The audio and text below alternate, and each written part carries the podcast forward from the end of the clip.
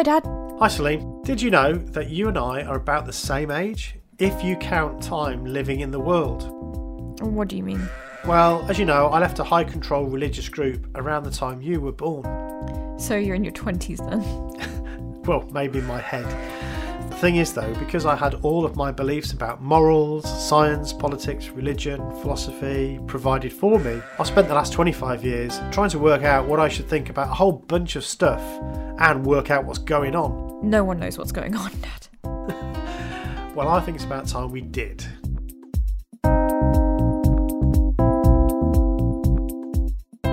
What Should I Think About is a podcast that sets off on a lofty goal to make sense of the complicated, contradictory, confusing but wonderful thing we call the world. Hello and welcome to the What Should I Think About podcast. I'm Celine. And I'm Stephen. And we're talking about... Well, we're talking about Star Trek, but we're talking about cults in Star Trek. And I suppose we can get a bit wider and think about cults in fiction and the way that cults are depicted generally. But we're going to focus on Star Trek mm-hmm. because it has a lot to say about societies, about the way that um, societies are structured. Sometimes it's planet-wide, sometimes it's a kind of subsection of society. Um, so there's a lot of stuff in there, actually, that, that relates to controlling people's behaviour and the way we set up societal systems. So, yeah, cults in Star Trek. Yeah, so we watched an episode from one of the uh, original series um, called The Way to Eden, and um, that's one we'll talk in a bit more detail. I did remember one that we watched when I was at home. We watched all of the Deep Space, we watched all of the Deep Space Nine series. Yeah, um, and there was one called called Paradise. Yeah, where mm. they. Um, it's based like an anti-technology cult, so they originally crash landed there, but they would have been able to leave. This woman has decided they're staying because she likes this sort of anti-technology mm. agricultural life. So, and then a bunch of them actually choose to stay there, and I wonder about that. Um, I think that seems like an example of cults, and also, yeah, they kept there's like corporal punishment, I guess, because they keep locking Sisko in a box. Um, yeah, in fact, yeah. It, I think there was worse. I think it was capital punishment. Because I think some we didn't see it, but there's a story mm. about somebody who, who, uh, yeah, had to be put to death, as far as I remember it. Um, yeah. yeah. So there's that as well. Yeah, and mm. again, I think that's like a running theme of like a fear of technology. So all the way from mm. the original Star Trek, that's something that's a driving force in the episode we watched in The Way to Eden. Is this like finding somewhere with no high-tech uh, uh sort of civilization, and then yeah even in the Sisko ones, which is much more modern, um like it's made more recently, mm. still probably like twenty years ago, but more recently mm. that's still a concern. So that's interesting. Yeah, that was aired first aired in nineteen ninety-four, believe it or not. I wasn't scarily so. Can you believe it? Um, yeah, so should we talk first about um, the Eden one, which is, mm-hmm. um, I, I did send you the link and I can't remember it now. Series, what was it? Series three, episode... I have to look it up. Just for the sake of the listeners, I bet... Episode if not, twenty. If, look, if one of you, series three, episode twenty, if if one of you cares, then I'll get off this soapbox, but I just want you all to know that we sat there and waited and restarted the podcast because Dad had to find out the exact series and episode for both yeah. of those that were just mentioned, and I think it doesn't matter, and I it think is. If anyone cares, they'll they'll look for it in their own time. So I'm just I like this podcast there. To be a source of information. It's a we're useful about resource track. Anyhow, anywho, um, yeah, so this is called The Way to Eden, and it features a, so it's original series, season three, episode twenty, and it features a, well, we find out later in, oh, by the way, spoilers, so if you've not managed it's to catch so up. It's so old. If you've not managed to catch up with the I veto having to say spoilers for that, I veto it. If you, if you, if anyone's going to get annoyed at that, it best be ironically. um, Doctor Severin um, who has the most amazing cauliflower ears. Uh, just the they, they have to make people look alien, and they run out of ideas, so they just give him wacky ears. They just They're give just him whack amazing. ears. Amazing. Look it up if you've never seen it. Look it up. Unless he is an extra rugby player, and they just pl they just played it up. They added extra prosthesis just to like maybe you know, maybe. add some pizzazz. So he, um, the first thing we see is is that him and his little band. Um, We'll call them cult members for now, and then we'll we'll see whether mm. we think they are a cult. Um, they're they've stolen a, a, a little ship, and they are going somewhere.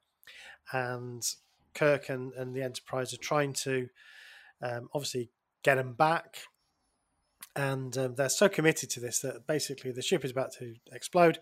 They beam this group onto the Enterprise just before the ship explodes. So that's kind of how we end up with this this little yeah. group of people on the Enterprise. Because who would have thought that um you know being anti-technology would have mean problems when you were trying to travel to a place that you have no idea where it is and you need to use yeah. a big spaceship, but hey ho, they blow it up anyway.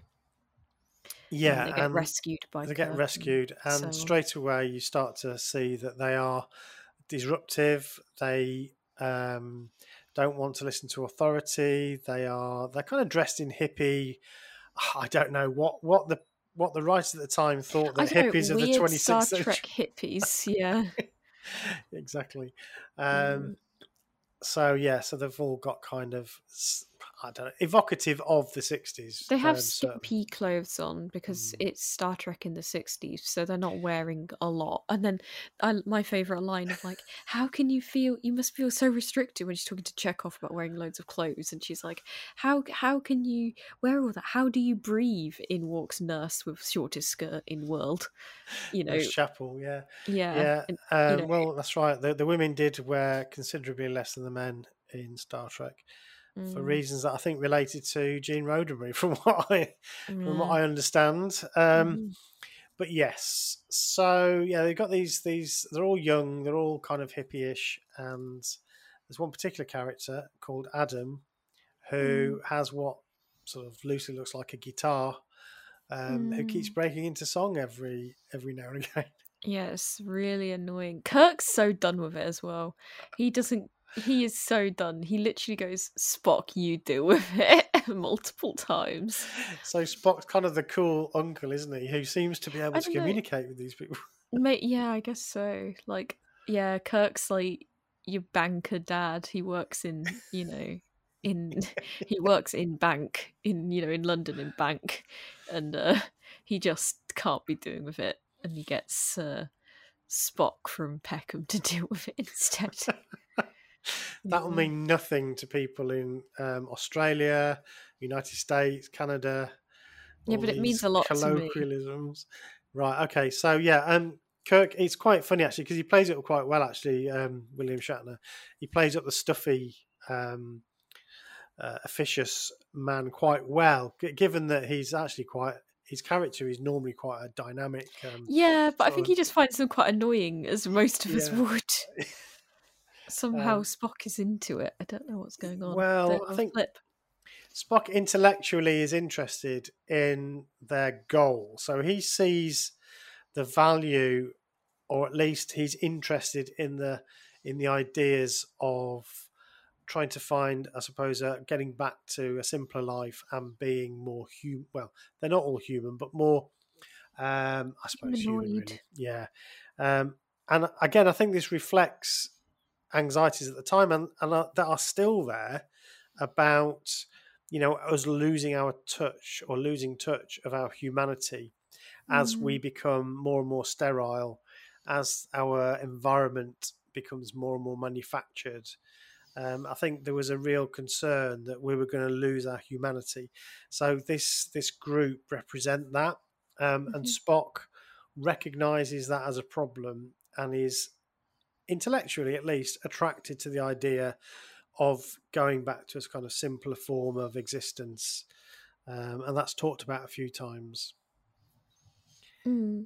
Yeah, it's um so yeah, that's the dynamic that's going on. Other than that, I suppose, so we've set the scene, then let's talk about what I guess that means people thought about cults at the time, based on because ultimately television is, whenever it's set, it shows you what we think at the time. So mm. period dramas that are made now are very different period dramas that were made twenty years ago. It's not because the past has changed, it's because the way that we are willing to discuss things Certainly. has changed. So like yeah. period dramas now involve a lot more sex than they used to. It's not because people in the past were having less sex, it's just mm. because we're more willing to engage with that and actually be like, yeah, that was happening.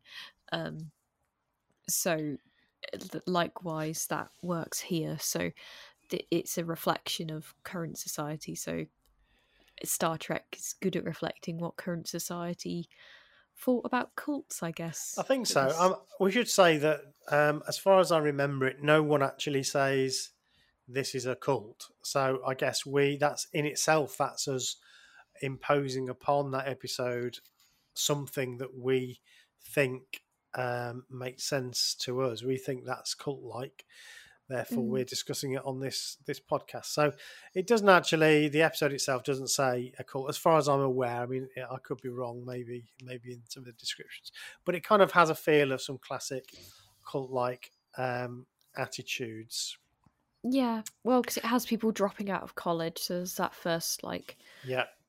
obvious thing. So, because obviously a lot of cult joiners, so ones that aren't born in. Mm. So first of all, there's another one, is that cults back then, I think, were really cons- were mainly considered as people that joined movements. So mm. there's that. So yeah, absolutely. Yeah. So people joining something, people dropping out of college to join something.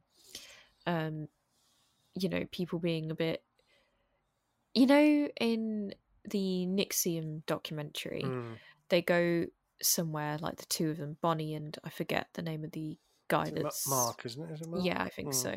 So they go somewhere and they're talking to, you know, people that had nothing to do with it, and they're saying, you know, like, ah, oh, bless them, like people that end up in cults, like, you know, how mm. they they're really like susceptible and like weak or wet. Like, there's this point of view, and I think um that's something that there's a particular kind of person that gets into a cult, and that's definitely being presented in this Star Trek episode, that there's a particular kind of hippy-dippy group yeah. of people that mm. were susceptible to something, and this is what it happened to be. I think that it kind of reflects the the book that we reviewed recently, the Cults in Our Midst book. Um, one of the, I suppose, classic um, ways that cults recruit in that book is seen as recruiting at universities, and that, you know, is certainly something that I think we can recognise. So um, things like the Moonies and Hare Krishna and pe- groups like that would recruit youngsters at universities, and sometimes they would drop out. So I think this um, episode reflects that sort of thing that was happening. Young people going off to whatever. In fact, there is a character in there, I forget her name now, but she's the, the um, in inverted quotes, Russian character, whom um, Chekhov She's recognises. But, you know, her accent is even even more bizarre than Chekhov's, bless him. Um, mm. But, um, but yeah, he, he recognises her voice, and um, she was in the Starfleet Academy when he was there. So, but she dropped out to join this group. So I think that is classic, what we consider to be cult-like sort of recruitment. Yeah. I would say, as much as they make everybody really weird, they all, I suppose Spock is like the devil's advocate for, like, oh, not everyone that joins a cult is bizarre, because uh, Kirk is really surprised. He's like, how can a learned man join or be part of this ridiculousness? Um, because like he's a doctor and a scientist, mm. and like, you know, he's like, how can he possibly be sucked into this idiocy, basically? And he's just mm. like, uh, and Spock's kind of like, well, no, it's not as simple as that, and does explain, like, you can, you know, how he's gotten to that place. So I suppose yeah. you don't want to poo-poo it too much. Like, there is some balance to it in that sense. Well, the I think the anxieties that they were talking about, as we've already mentioned, were, I think, absolutely um, relevant, and, you know, they they're a very good point, and I think we still have some of those anxieties. You know, this. Um, and in some respects, this is part of what we're trying to do now, is to, I suppose, um, roll back some of that becoming separate mm-hmm. from our you know, our planet and who we are and, you know, the nature around us and thinking of ourselves as being separate from that. And I think that was one of the anxieties, and that for me seems quite legitimate. Mm-hmm. Um, obviously, that doesn't necessarily mean that the behaviour is the right way to go that they were they were looking at. What essentially they were trying to do, I don't think we mentioned this, is they were looking for Eden. They were looking for a planet that was a myth, that was essentially a planet, a garden-like planet that was called Eden. So that's what they were looking for, um, this place that they could go and live forever in paradise, except not on Earth, in Eden. So it was the, I suppose, original kind of, uh, yeah, the original paradise promise that um, obviously as an ex-Jehovah's Witness I recognise very much. If you're enjoying the podcast, please subscribe.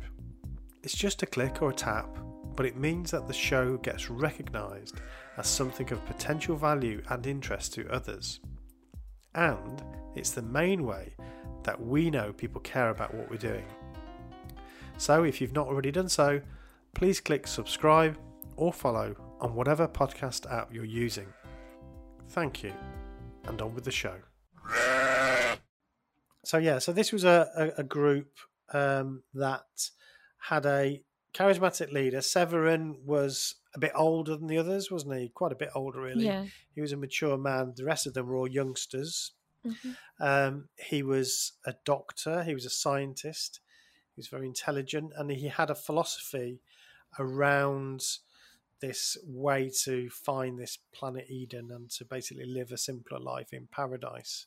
Mm-hmm. Um, so, yeah, so you can see why we, we think it's very cult-like.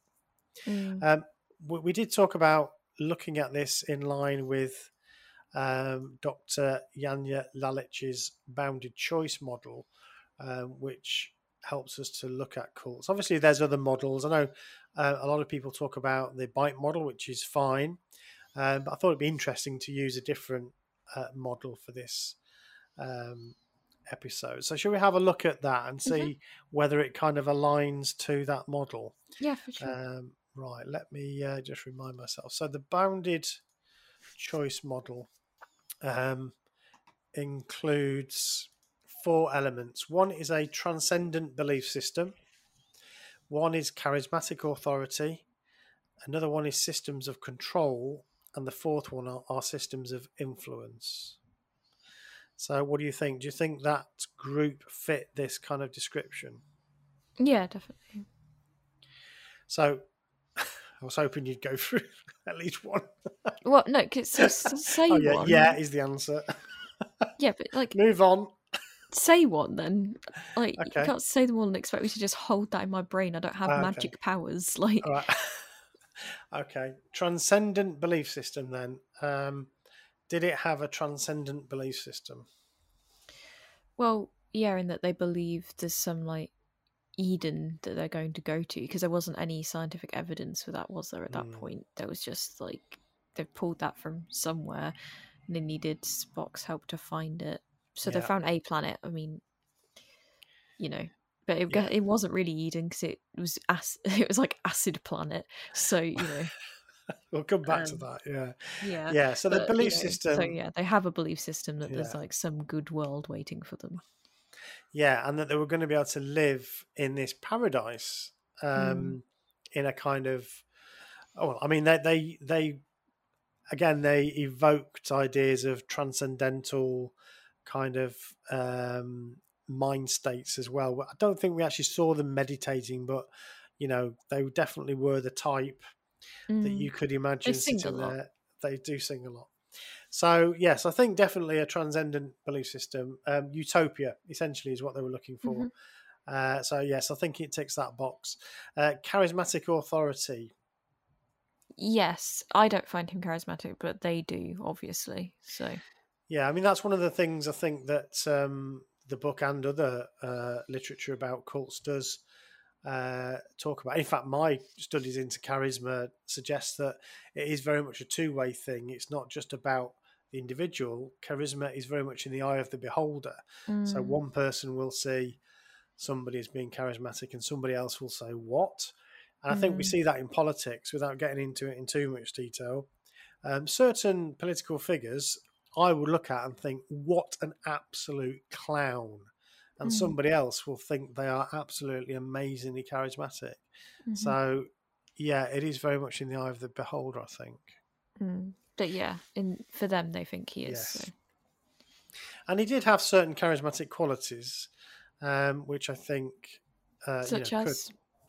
Um, so one of the things, obviously, having a story to tell and being able to tell it is is very important. So he's he's managed to convince these people about this mythical place, which for which, as you said, there's no real evidence for it, but he's been able to weave this story so that they believed it. Um, he also has a quite a an air about him. Um, so he seems very kind of peaceful and very at ease. Mm. Um, and when he's talking to the group, he kind of smiles at them, and, and it looks like he's got it all together. I think mm. that's one of the things that, that often people are attracted to with charismatic characters, whether that be in leadership roles, in business, or in cults, is that I think we're all little children looking for a way to get ourselves together in some respects. Mm. And um, when we see somebody that has it all together, as far as we can see, we gravitate towards them because we think, oh, wow, you know, I wish I could have a bit of that. And mm. we think maybe I can I can find out how I can get it all together, you know. Um, obviously, you start to realise that nobody has it all together. We're all trying to do the best we can. Mm. But charismatic people seem to exude this illusion that they have got their shit together, you know. Mm. Um, and I think he does he does that quite well. Um, so yeah, so that's not going into any of the kind of theory. I mean, if we relate it to self-concept theory, then what charismatic leaders do is they relate um, the goal of the group to the individual identity of the people in the group. Mm-hmm. So clearly these are people who like to partay, like to sing, like to just mm-hmm. hang out and be chilled. Therefore, mm-hmm. he's appealing to this side of them, saying that this is a place to go to where you can do all that, you know? Mm-hmm. So it very much aligns to parts of their identity, I would I would suggest. I have, um, might be going off piste a little bit, but I have a question for you. Go on. So, um, you know, do you think the reason that so he could be content and happy to just go to paradise on his own, right, and just be like, I'm right and I'm mm. off I go. Why do people need to take or to get people to join their cult basically and join them? Is it because that gives validity it gives validity you know what I mean? Like mm. if I if someone else believes what I say, it's more believable to myself even. Do you know what I mean? Do you think that's going on with him? Because like think, he could just go on mm. his own. He could, in theory. Um, I guess you, you could you could answer that in a number of ways. There's a number of possibilities. So one could be that, um, that he wants to be validated. Um, it could also be just practical. So, you know, he's going to need some help to pilot the ship and to build places to live and, you know, so very mm-hmm. difficult to do it on, all on your own. We are social creatures, so even, you know... Um, egocentric despots kind of like people around. mm-hmm. um, and there could be an ego element to it, which I think is very likely, that often uh, cult leaders, um, they have quite a complex relationship with their followers, but mm-hmm. they kind of need them because these are, I mean, this relates to actually to the podcast we haven't done yet, which is the malignant narcissism one. Um, based on the lecture I attended recently. And mm-hmm. they were saying that um, certainly malignant narcissists who are cult leaders, and they often do end up becoming cult leaders, or cult leaders are often malignant narcissists, let's put it that way around, um, often they have this complicated relationship because they are essentially, they are needy themselves. They need mm. the adulation of that their people. They need them to tell them how wonderful they are all the time, because essentially they have a shriveled self. Mm. Their ego is like shriveled up, and So they need this constant feeding of it to tell them how wonderful they are, which is why you see in lots of groups and cults these sessions where the leader is told how amazing they are and how wonderful they are. Um, so you need people to do that for you. So yeah. that could be another reason. Mm-hmm. Interesting question. Just wanted to throw it out there. Mm. It came to my brain. Um, okay, next one. Next, one. next um, one. Right, so there's two that um, I think in most models they kind of slip these together, but um, Yanya was very clear that she thought it was important to separate them out, which I think is quite interesting. Um, so systems of control and systems of influence. So she called the systems of control the kind of, I suppose, more obvious... You must go to the Kingdom Hall every Sunday and you must, um, you know, put in so many hours a week on the service and you must. So these are, you must do this, you must study the Bible, you must do this, you must do that, you must do the other. Mm. Um, and these are kind of the rituals or the the cycles of activity that you have to do. Um, mm. And they form the controls. And even things like who you can marry and who you can... associated with, these can be systems of control. Um, and then you've got systems of influence, which are the more the psychological. So this is the way I, I understand um, her model. So the systems of influence are more the psychological and um, the, the influential elements. So, you know, how peer pressure works and how putting guilt onto people works and how putting fear of losing your community works, mm-hmm. and all of those kind of psychological Uh, levers that are being pulled by the the cult. So I don't know about systems of control. Did you? I didn't see any of those. I don't think. Did you? Um, well, uh, he's basically going to blow their brains up with really loud noises. Um, the ship, because he they're not letting him right do what he wants. Um, so he is going to like. neutralize them, and the woman knows that the the not so Russian Russian knows that it's dangerous, that it's actually going to kill them, because she says it's destructive, uh, and he says nah nah nah it's fine, and basically just looks her in the eyes and does that whole like, you know, I'm lying to you, but I know that you you know that I'm telling you to just mm. say it's fine, and she goes with it. And I don't know if that's That's a very good point. One of the other characters said it, and it does it does kill. So yes, it was very clear that it, it was going to kill the crew. So this is this is them trying to escape from the Enterprise. They get into the ship somehow. They um, well, it's through Chekhov um, giving away some important information to his former girlfriend. Yeah, um, which is kind of hilarious. But anyway, that's what happens. Mm-hmm. Um, And yeah, in the escape plan, it means essentially killing the whole crew. So mm. while the control isn't really over the, that isn't a method of controlling the group. Mm-hmm. It it does show a certain um, ruthlessness.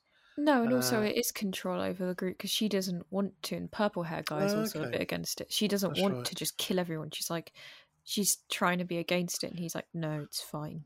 Yeah, yeah. And she she goes with it, but she there is resistance. Mm. But I, maybe she's afraid of him. I don't know. Yeah, so I I'd probably put that in as part of a system of influence. But I mean, we we could we can disagree about that. It's not. Mm. I don't think it's that important. Mm. But um, yeah, I think there's a lot of that. There's a lot of systems of influence there.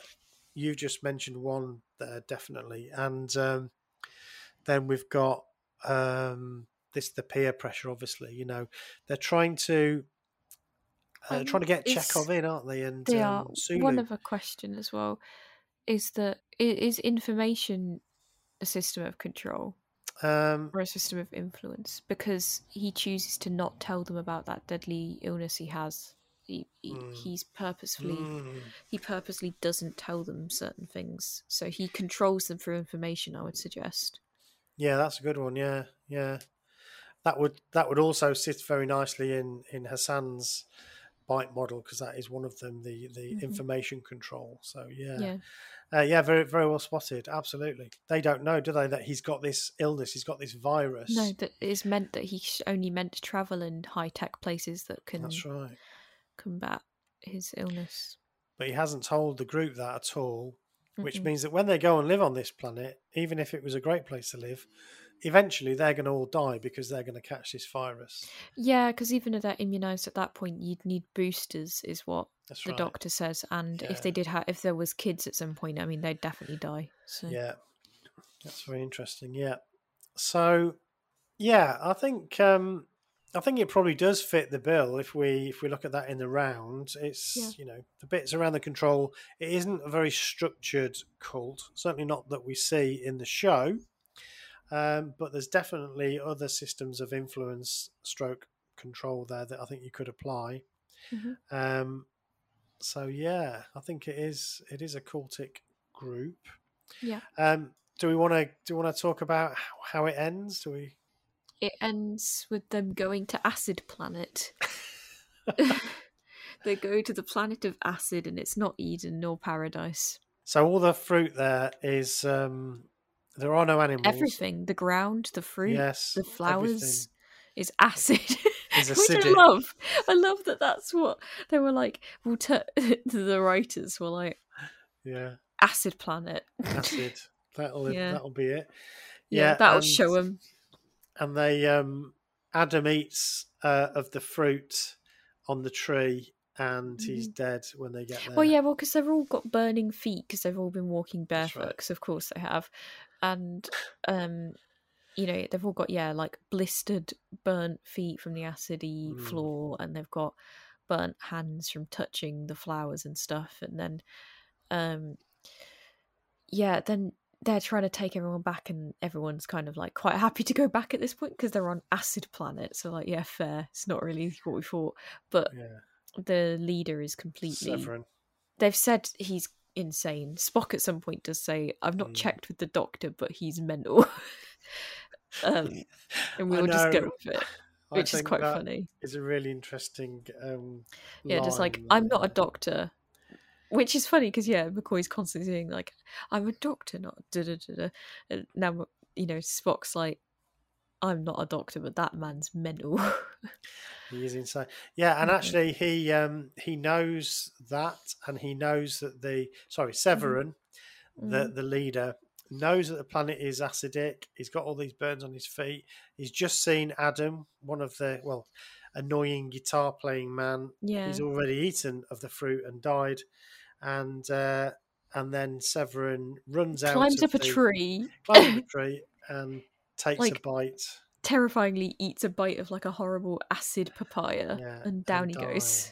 Mm. Which I think is interesting because, of course, this is a uh, an act of suicide. This is him taking his own life, which again fits this stereotypical view of, of cults, I guess. Yeah. Um, specifically at the time, these are the sorts of things that um, I guess um, nineteen sixty-nine, what would have happened around then? So that's a good question. Is I don't Jamestown know whether... happening at that point? I don't know. Don't know. I'm gonna have to check that. No, it was nineteen seventy-eight when that happened, so it was like yeah. ten years later. So that's very interesting. I wonder why they. I wonder whether there were other incidences of of people taking their mm. own lives earlier. So that's something perhaps for a bit of research for us to come back to. Yeah, I think something like that's about. happened. Mm, yeah, I'm sure it's happened more than once.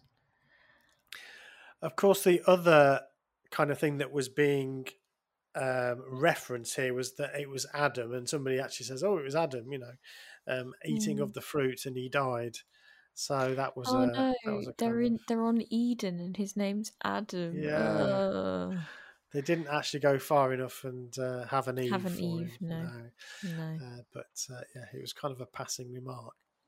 Um, mm. So yeah, I think it's quite interesting. And I also found it interesting the way that other people responded to this group. So everybody kind of was harumphing around them, weren't they? You know, yeah. I, I mean, as if they were...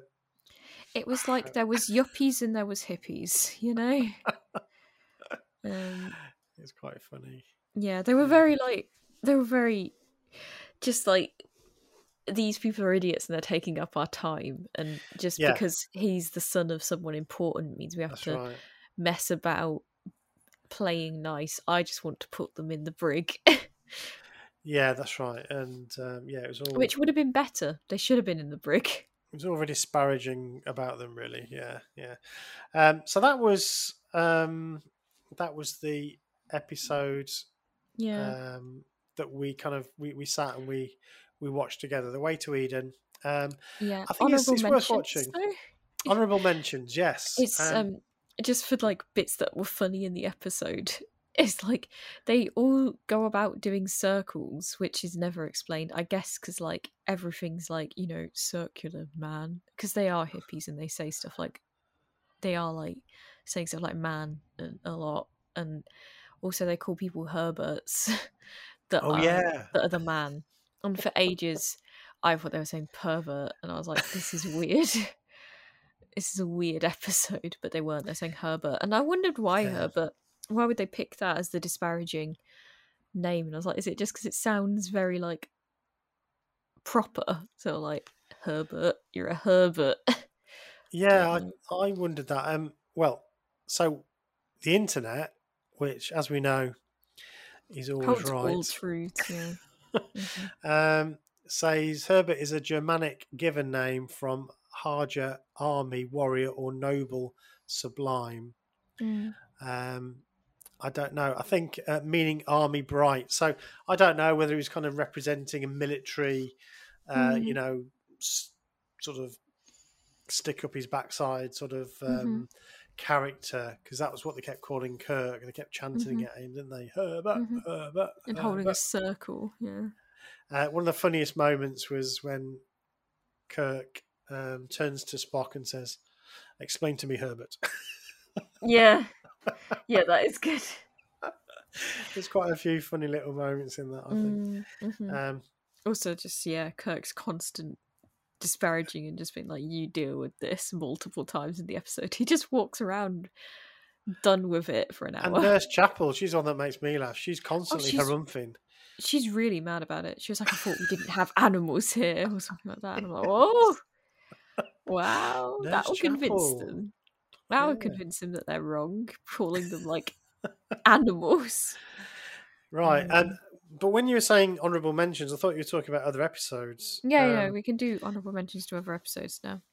So you you mentioned this one from Deep Space Nine, which is called Paradise, and um, the character here, again, spoilers.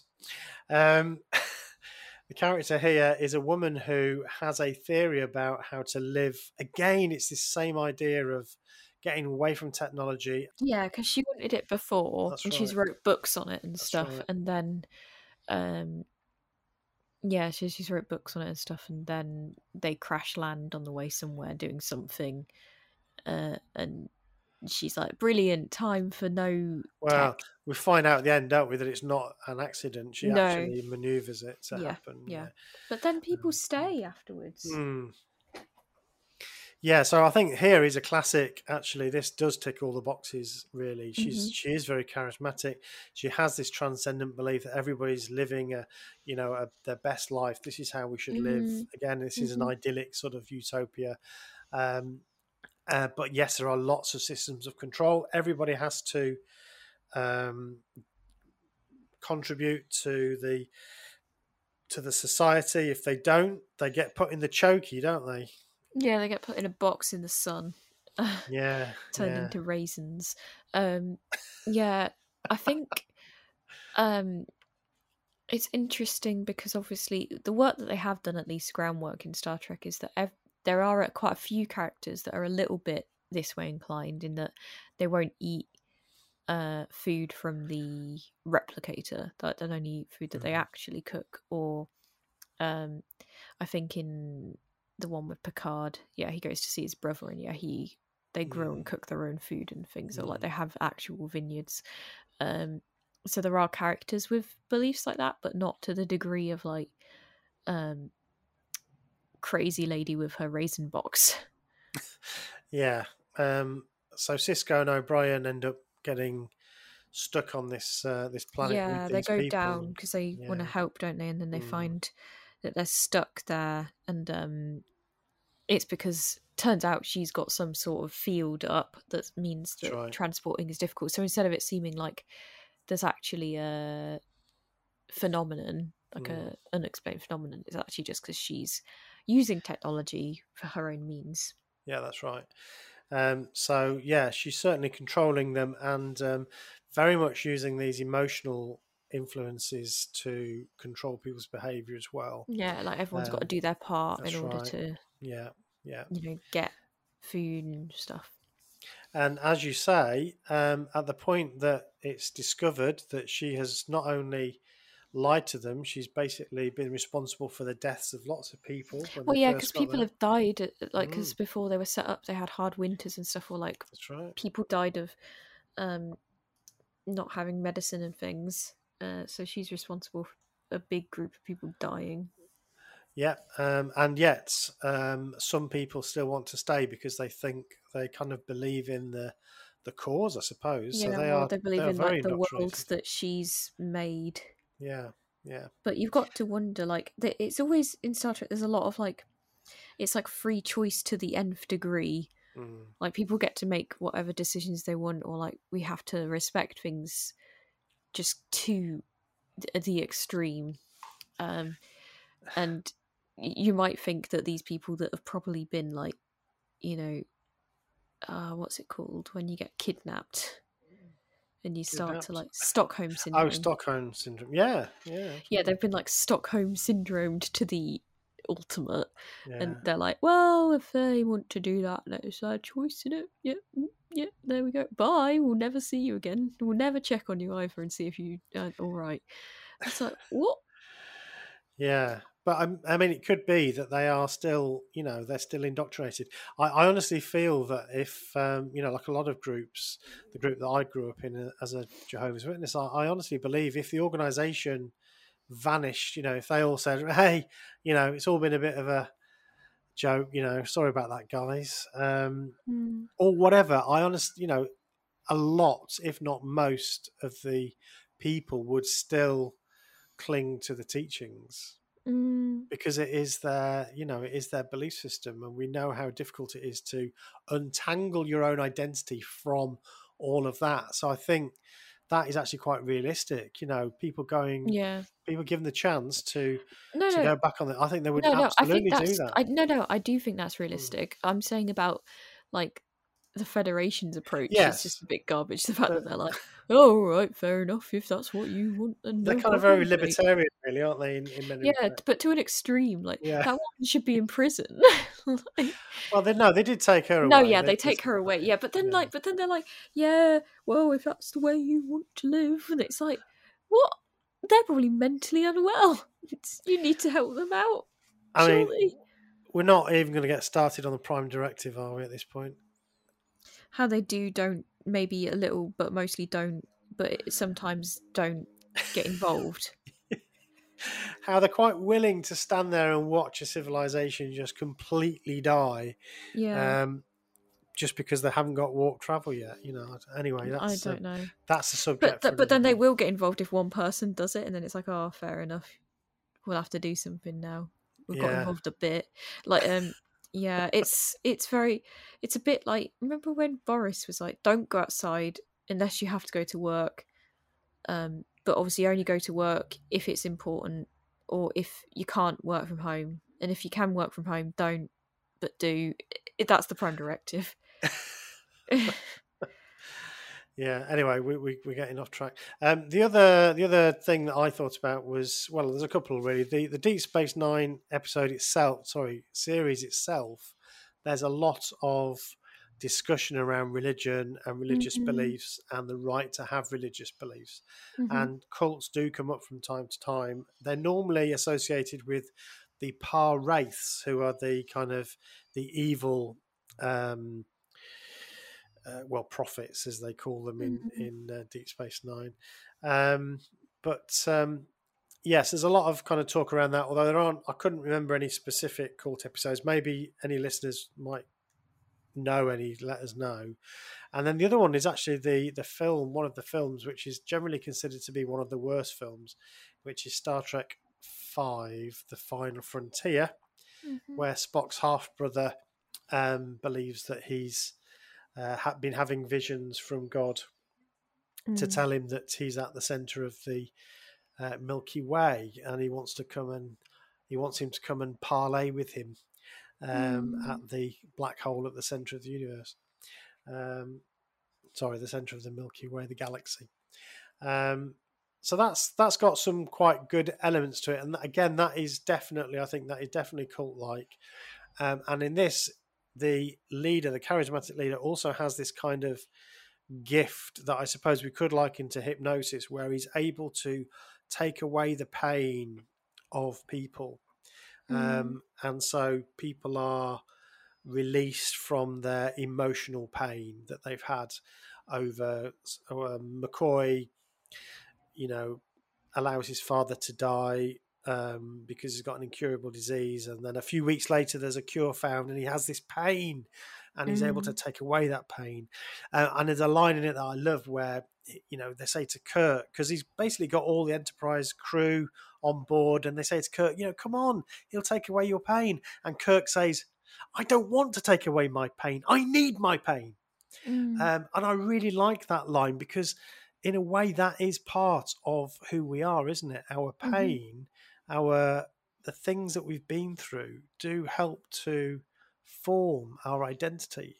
And yeah. by taking away that, in a way, this is like the description of the way that people's identity can be almost taken away from them by this group, by this cult.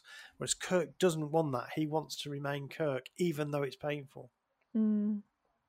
Which I think is quite strip, interesting. Strip away the old personality. Exactly. He doesn't want to put on a new one. Mm. Exactly, yeah. So, there we go. Who knew we could talk for forty-nine minutes about Star Trek and cults in Star Trek? Well... Is there anything uh, else? I think... That's it for me. I've, yeah. I've said the things that I wanted to say. Do you know what we haven't done this week? Mm-hmm. We haven't done a tweet of the week.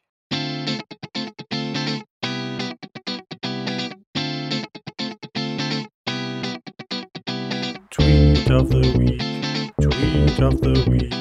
Tweet of the week. Tweet of the week.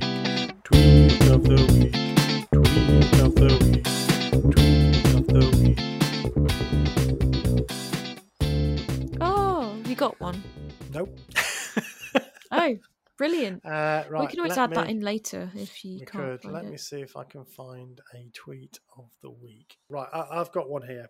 Uh, okay, so I asked the question. Um, I was I was interested particularly in doubts that people had sort of years before they left. Mm-hmm. So some people gave me answers that related to what it was that made them leave the Jehovah's Witnesses or another sort of group.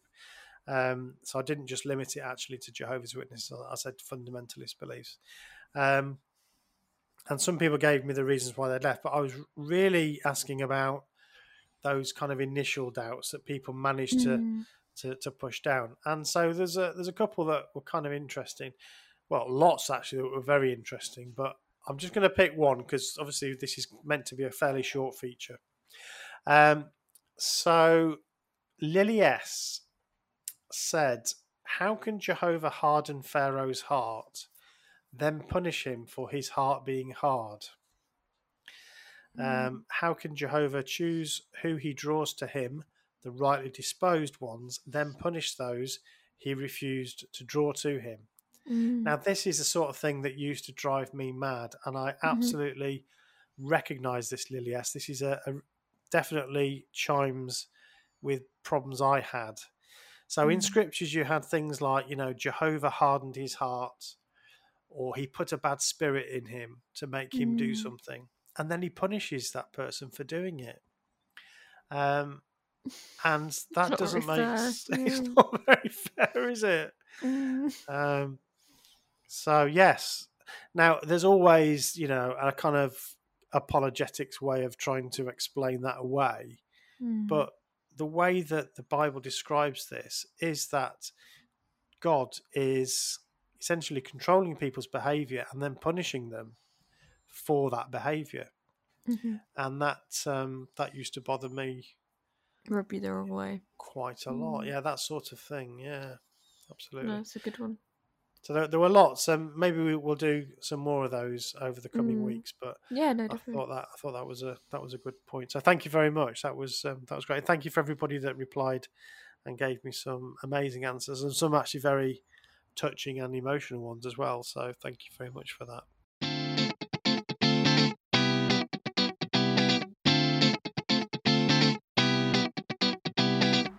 Tweet of the week, tweet of the week, tweet of the week, tweet of the week, tweet of the week, tweet of the week, tweet of the week. So I guess that's it then, really. Yeah, that's it for that. I've I've that's said all I that. can say about Star Trek cults now. Star Trek and cults. Um, of course, some people would say Star Trek itself is a kind of cult in the making. Um, so uh, maybe, but I think maybe like we in said, a, we in need to stop years, saying cults for everything, yeah, don't we? Maybe, yes. Got to be careful. We have to be careful. Otherwise, it use, loses all emphasis. It's like tartlet. Oh my God. Okay, so thank you for the introduction you, of you, a vague Friends reference. Yeah. Only very few people will know the answer to. Not very few people, because Friends is a massive phenomenon that even like people that weren't born are still watching it, so it's fine. Okay. Anyway, Everyone yes. will get it. Everyone. Okay, very good. Well, thank you very much. Thanks for listening, everybody. Don't forget to like and subscribe. Like and subscribe. It's Write a really... review, baby. Yeah, we've we've not had many reviews recently on the on the old we've Apple. We've had a there. few. We've had a few. Um, so love uh, a good review though. Yeah, Gets me all more. excited. Go on. We love the reviews. Thank you very much. Goodbye. Bye. Bye. What Should I Think About is an Evil Sheep production.